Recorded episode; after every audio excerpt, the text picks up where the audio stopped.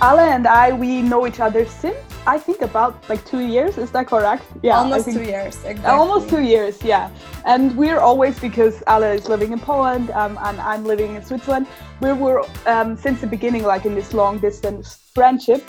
Women actually bear now more uh, responsibility for childcare. According to the International Labour Organization, globally women perform 70 6.2% of total hours of unpaid care work. All refugee camps, for example, have extremely high population density, and that is why the virus will spread there faster. So we see that social distancing must be something that you can afford doing.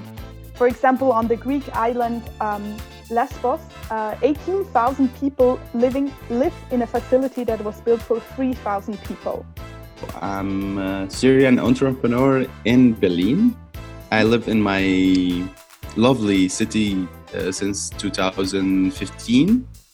And so there's all these these uh, overlaps and issues that means that when a pandemic happens, the community as a whole can be seen as a group that becomes rather vulnerable because already in society, LGBTIQ community is amongst the vulnerable population.